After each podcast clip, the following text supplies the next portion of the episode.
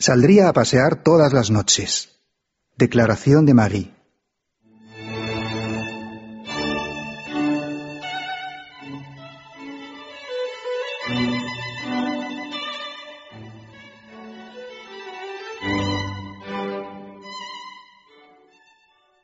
Saldría a pasear todas las noches, porque la noche es muy bonita.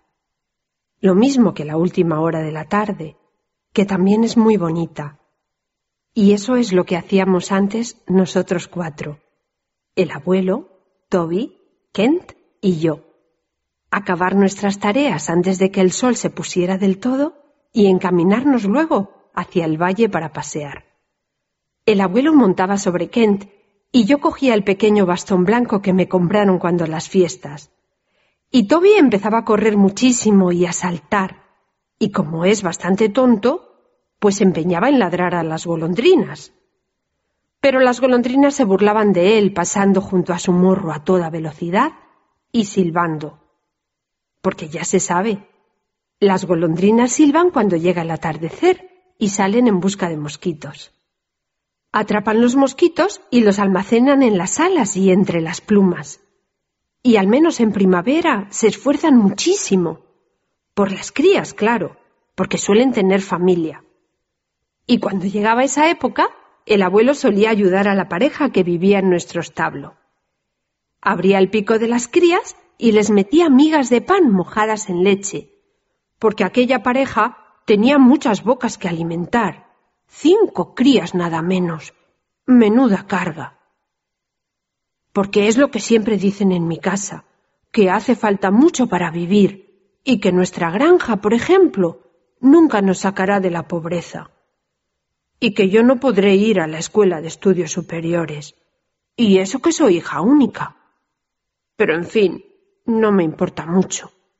Y además solo tengo once años y aún falta mucho para la escuela de estudios superiores. Pues eso es lo que hacíamos, dejar la granja a la hora de las golondrinas y encaminarnos muy lentamente hacia el valle. Y el abuelo solía llevar la cinta métrica que mi madre utiliza para coser, porque mi madre es modista y de vez en cuando hace vestidos. Y una vez hizo uno que era muy rojo para la maestra del pueblo. Y a mí me gustaba muchísimo, muchísimo. Pero a ese bruto de Vincent no. Vincent se burlaba del vestido y decía que la maestra lo había comprado porque estaba enamorada y que parecía un tomate con gafas. Y hasta hizo un dibujo en la pizarra. Y luego la maestra nos castigó a todos.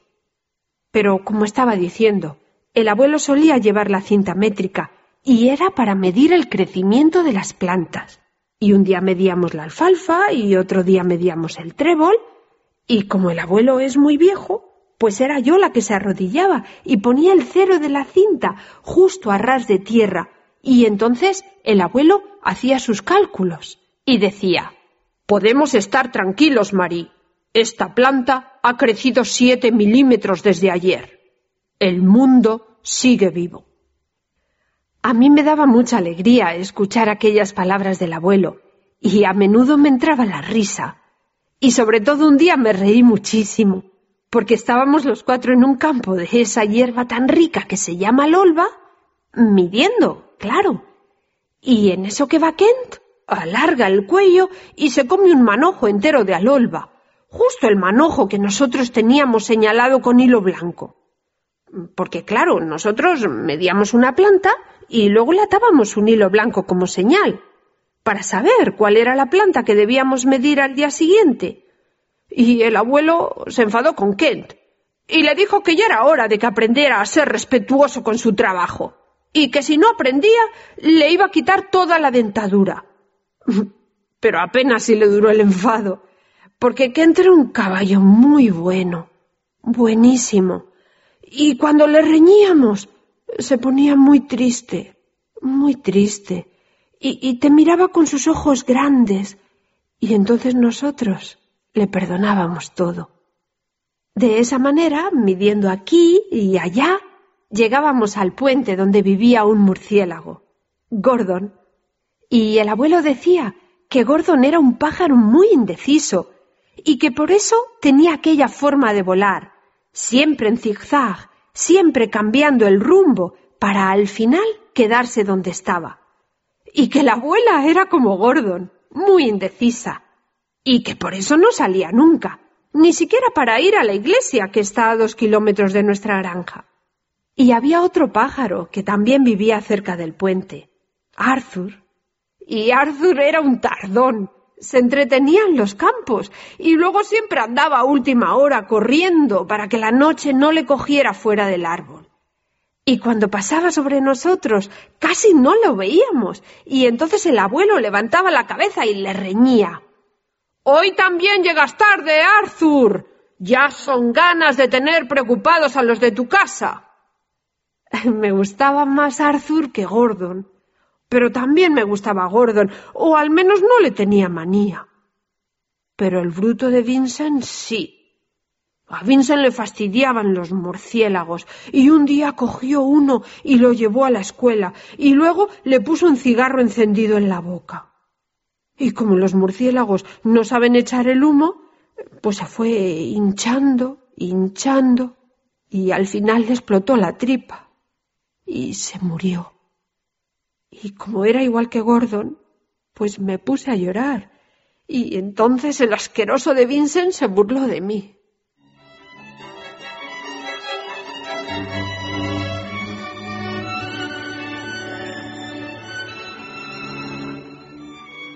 Después de cruzar el puente, solíamos subir a un alto desde el que se ven las luces del pueblo y del ferrocarril.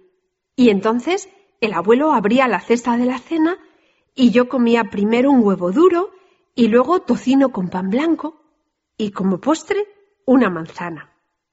Solíamos cenar en silencio, descansando, y tanto Toby como Kent se tumbaban en la hierba. Todos muy bien, siempre muy bien.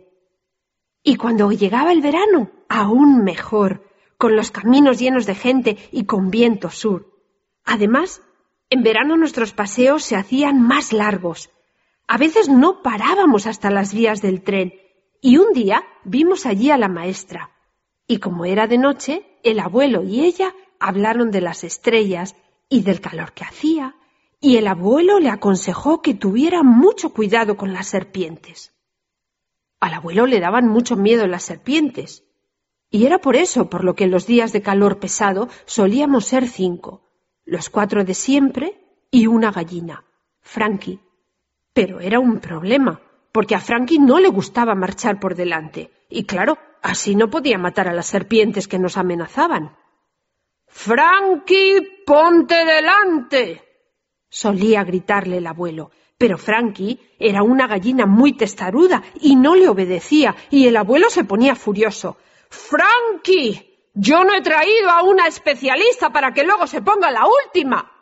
Le chillaba.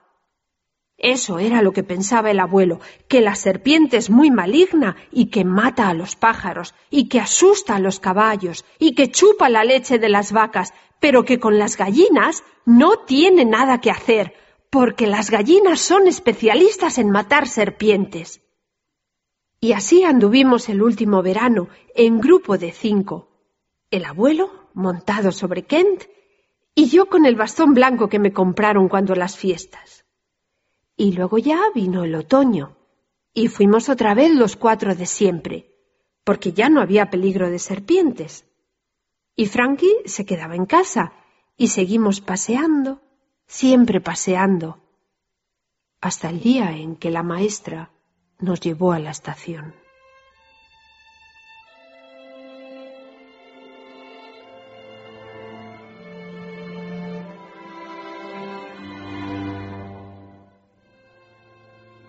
Aquel día estuvimos toda la mañana haciendo problemas de aritmética y todos nos portamos muy bien. Incluso Vincent se portó bien. Y a la maestra eso le gustó mucho. Y nos dijo que como premio no daríamos la última clase, que en vez de eso iríamos a la estación a ver los caballos que habían reunido allí. Así que fuimos, y yo no había visto nunca tantos caballos juntos, por lo menos habría doscientos.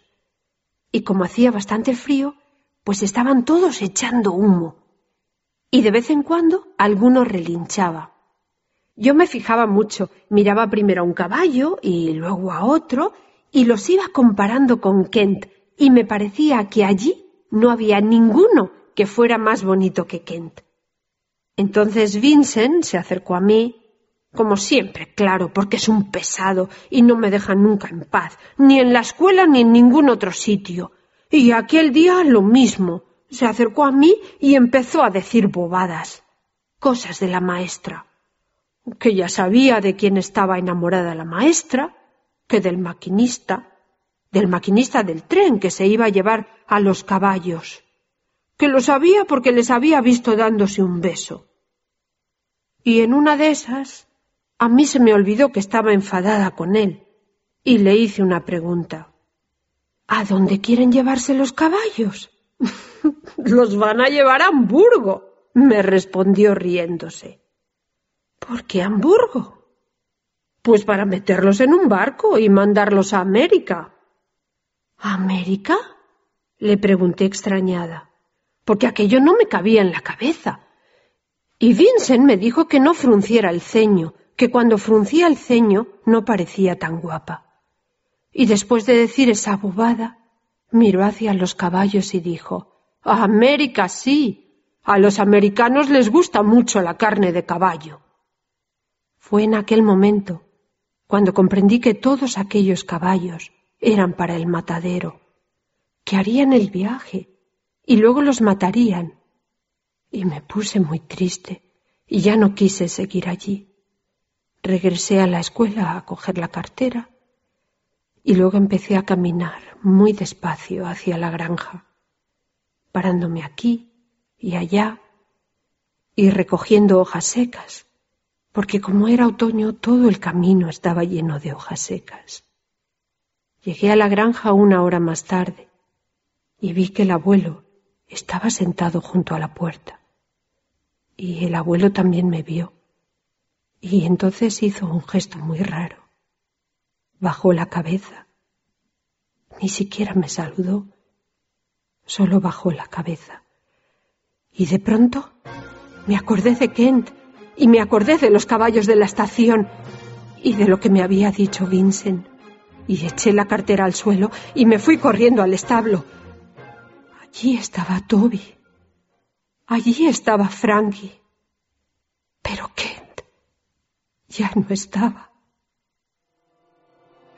¡Habéis vendido a Kent! Grité entonces. Y el abuelo también gritaba, y mi padre también gritaba, y justo en ese momento oí ese silbido tan fuerte que hacen los trenes cuando les dan la salida. Por eso no salgo a pasear de noche. Porque nos falta Kent. Y porque el abuelo es demasiado viejo para andar de paseo sin Kent. Y como él se queda en casa, pues yo también me quedo en casa. Sin ir a la escuela, además, porque eso también pasó. Que la maestra se fue con el maquinista del tren y que aún no ha vuelto. Y ahora ceno todos los días en la cocina y ya no sé cómo van las plantas, cómo van Gordon y Arthur. Me da mucha pena cuando pienso que a Kent se lo ha comido un americano.